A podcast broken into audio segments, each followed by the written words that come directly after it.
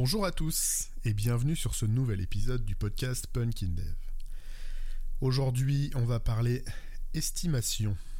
Et pour éviter de m'énerver un peu trop vite, on va d'abord faire un petit voyage dans le temps. Pour ceux qui ont connu la grande époque des projets en cycle en V, il y a un truc à l'époque qu'on nous demandait systématiquement. C'était un chiffrage RTU, Real plus TU. C'était un chiffrage. Un engagement sur combien de temps ça allait prendre.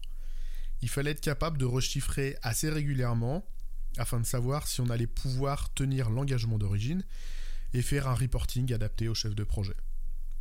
Alors objectivement, c'était relou, vraiment. C'était pas hyper productif, c'était super infantilisant. Chef, chef, j'ai pris deux heures de retard sur le nouvel écran. Oula, pas bien mon petit, j'en parlerai à ton manager. Pas bon pour tes objectifs annuels ça. Mais bon, ça avait au moins un mérite, c'est que ce genre de culture, ça poussait les devs à splitter leur travail en micro-tâches, le plus simple possible à chiffrer, pour essayer de réduire les risques de dérive. Et la dérive en elle-même, elle était envisagée dans les modèles de gestion de projet et ne posait généralement pas trop de soucis tant qu'elle restait raisonnable, on va dire. Bref, ce modèle, tout en étant discutable, disposait à mon sens au moins d'une vertu, c'est celle de l'honnêteté. Elle vendait pas quelque chose qu'elle n'était pas. Pour les estimations utilisées dans la culture Scrum, cette honnêteté a disparu rien qu'au niveau de la terminologie. Le mot estimation porte, en son sens natif, une forte part d'incertitude. J'estime qu'il me faudra 4 heures de route pour rejoindre mon lieu de vacances.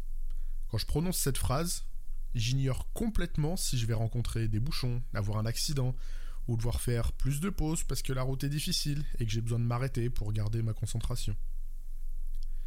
À quel moment dans la vie quotidienne, quand j'annonce une telle estimation, on s'attend à ce qu'elle se réalise à la minute près? Si je tombe juste, c'est simplement que j'ai eu du flair, peut-être, et surtout de la chance que tout se passe sans accroc. Si je tombe à côté, c'est juste la preuve que l'imprévu peut arriver là où on ne l'attend pas. Maintenant, reposons la question. Pourquoi, avec Scrum et tous ses aficionados, une estimation revêt quasi systématiquement un caractère engageant? Pourquoi, en cas de dérive, on va pouvoir, grâce à Scrum, pointer du doigt le dev en défaut en reportant explicitement la tâche au prochain sprint? Eh, Roger, il n'a pas fini son US, euh, faut la reporter au prochain sprint. Euh, bon, ben, on en mettra moins euh, dans ce qui était prévu, hein, tant pis. Je dis pas que tous les projets et toutes les équipes gèrent de cette manière. Mais à quoi bon se prétendre agile si c'est pour être perdu ou à se point gêné dès qu'une tâche ne prend pas le temps prévu à l'origine? Et si elle était si importante que ça, cette tâche, elle aurait peut-être dû être priorisée autrement, ou confiée à des profils plus capés. On a changé de mode de gestion de projet, mais on gère maintenant moins bien les problématiques liées au chiffrage ou aux estimations, selon comment on les appelle. Ça me rappelle la conf d'Arnaud Lemaire si on redémarrait l'agile, je l'avais déjà évoqué dans un ancien épisode. Mais rien qu'en regardant la gestion des délais, en quoi l'agilité et l'avènement de Scrum ont-ils pu améliorer la vie des devs? Bon allez, ok, business is business, les devs on s'en fout. Alors, autre question, est-ce qu'on livre mieux qu'avant? Avec moins de retard? Plus de qualité? Je crois que ça se saurait si le monde du logiciel avait été à ce point bouleversé depuis que tout le monde est passé à Scrum. En plus, tout le monde sait très bien qu'avec Scrum, on ne chiffre pas en jours, mais en points d'effort. Les points d'effort. Je parlais de manque d'honnêteté. Là, on sombre dans l'hypocrisie la plus crasse du monde. Avec les points d'effort, le management, ou le Scrum Master, va s'empresser de transformer ça en jour homme. Ça, c'est une métrique mesurable, le jour homme. Pourtant, les points d'effort, ça partait vraiment d'un bon sentiment s'affranchir justement de cette pression du temps pour mesurer la complexité et éventuellement le volume de chaque US et laisser l'équipe se débrouiller avec cette information pour réussir à la délivrer au mieux. Mais en réalité, ça part souvent dans une toute autre direction. Est-ce que vous connaissez Frédéric Leguédois Moi, je l'ai découvert au Mixit il y a quelques années. Il est aussi passé à l'occasion euh, chez Benoît Gantôme dans des épisodes d'Artisan Développeur.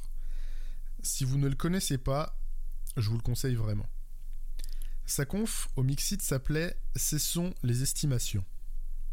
Alors au-delà du show particulièrement drôle et plaisant à aller voir, certaines formulations sont mémorables, elles m'ont bien marqué.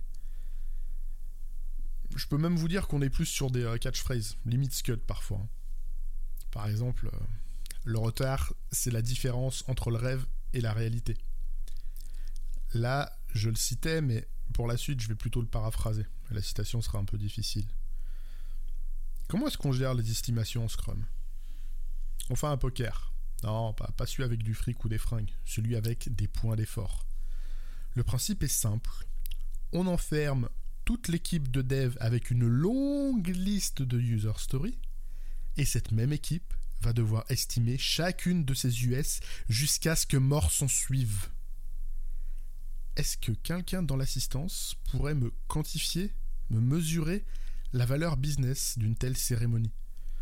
Que toute une équipe crame parfois plusieurs heures à dire comment chaque tâche est complexe, juste pour qu'ensuite un manager ou un Scrum Master, chef de projet, plein de bienveillance transforme ça en jour homme, et se rendre compte à la fin du sprint qu'en fait, euh, non, les jours hommes prévus n'ont pas suffi. C'est quoi la réaction rationnelle face à un tel échec? Oui, c'est ça, vous avez compris. Aller râler sur les devs que leurs estimations, elles sont toutes pourrites. Malgré ce que je dis, moi j'aime bien l'agilité.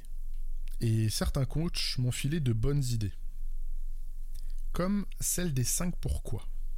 On essaye? Pourquoi est-ce qu'on réalise des estimations? A priori, pour cumuler de l'expérience sur la capacité de production de l'équipe et petit à petit obtenir des estimations de plus en plus fiables. Et pourquoi est-ce que ces estimations, elles doivent devenir plus fiables Pour connaître la vélocité de l'équipe. Et pourquoi on a besoin de connaître la vélocité de l'équipe? Eh ben, pour prévoir ce qui sera possible de réaliser pendant le prochain sprint. Et pourquoi ce besoin de savoir ce qui est réalisable à l'échéance d'un sprint? Bah parce que normalement les US ne doivent pas déborder du sprint. Et pourquoi est-ce que ça ne doit pas déborder? Eh ben parce qu'à la fin on fait une démo client et si c'est pas fini, on n'a rien à montrer. J'aurais pu peut-être encore en aligner un ou deux des pourquoi. Mais au final, en arrivant là, si on fait des estimations, c'est juste pour pas se taper des grands moments de solitude en démo parce que je ne sais qui a annoncé un contenu sans pouvoir être certain de le tenir. Je vais vous donner un ou deux tips magiques pour ça. C'est du Frédéric Le Guédo aussi. N'annoncez des délais que quand les features sont vraiment terminées. Vous ne vous tromperez jamais. Et cerise sur le gâteau, le client sera super content parce que vos démos, vos livraisons seront systématiquement en phase avec vos annonces. Politiquement, une telle efficacité, ça n'a aucun équivalent. Un autre type, ce que je peux vous proposer pour éviter ce genre de problème, arrêtez Scrum, faites, euh, je sais pas moi, du Kanban, arrêtez les sprints.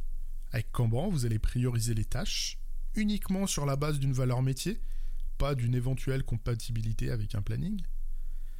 Et si un changement de priorité survient, bah, pas besoin d'attendre le prochain planning du prochain sprint pour l'inclure. Vous êtes réactif tout de suite.